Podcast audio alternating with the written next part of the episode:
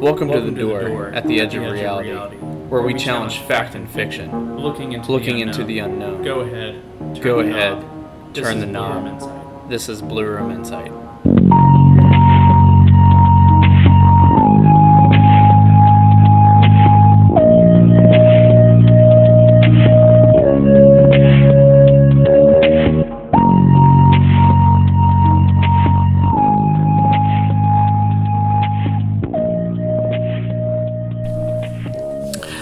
Welcome everybody to this holiday special of Blue Room Insight.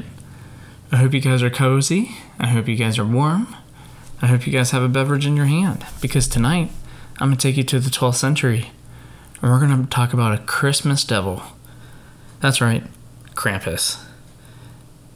Krampus has been coming up a lot, I feel like, in today's culture, especially through Hollywood.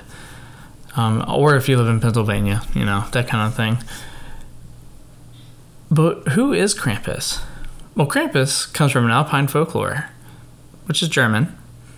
He is a goat like demon who shows up during the Christmas season to punish naughty children. And what I mean by the Christmas season is like the beginning of December. I mean, he comes on December 5th, which is also known as Krampus Night. And Krampus and St. Nicholas are said to arrive on the evening of December 5th. Now, December 6th is St. Nicholas Day or night. Um, that it's basically like Christmas. You wake, you wake up, you get some presents, everybody's happy. Well, here's the trick: the naughty kids that Krampus visited that night are either tending from their wounds or they're dragged down to hell with him. Pretty pretty severe case right there. Pretty uh, intense if you gotta, you know, ask me on that one. But it is kind of interesting, you know, especially today with Santa Claus or, you know, Saint Nick here or Chris Kringle or the man in the red suit, the jolly old man. Um, the man with the fluffy beard or Tim Allen, whichever one you you know him by. But he gives out gifts and he gives out a lump of coal to the naughty kids. He does not beat children with sticks, and he does not take them to hell or eat them as Krampus does, which is very interesting to me. Now, this is kind of coming back to pagan paganism way back, like I said, in the 12th century. Now, this devilish companion of St. Nicholas has been said by some to be the son of Hel, Norse god of the underworld, which during the Vikings and um, their invasions of mainland Europe, it does kind of see. I can definitely see that. I mean, that makes sense. But I think it goes a little bit further than that, like back further. Um, I think just that kind of southern part of Germany, I think they really were into uh, Krampus, and obviously they were trying to scare their kids. I mean, if you ever see a picture of this thing, I mean, it's pretty frightful. I don't think I'd want to be a kid, and I was a bad kid, probably. Eh, my younger years, maybe not so much, but the the double digits probably. Um, yeah, I'd be I'd be pretty terrified of this thing. It does not seem uh, kid friendly. Like I said, it it it'll drag you either back to hell. It could eat you, or Krampus is just going to beat you with a stick. Sometimes in a little bit like that. Maybe maybe my parents were Krampus. No, I'm just joking. Discipline in the 90s. Ha. Anyways, yeah, no, I uh, this is a really cool character. Um, I've always enjoyed Krampus.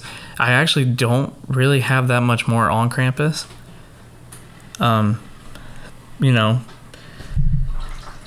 he he was actually like so when when Christianity started spreading, the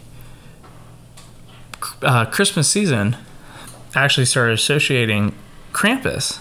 So, you know, Krampus literally became part of Christmas, and the Catholics did not like that, and neither did the government, which was kind of funny. But they actually tried to ban Krampus, and they were unsuccessful, which I'm so thankful for.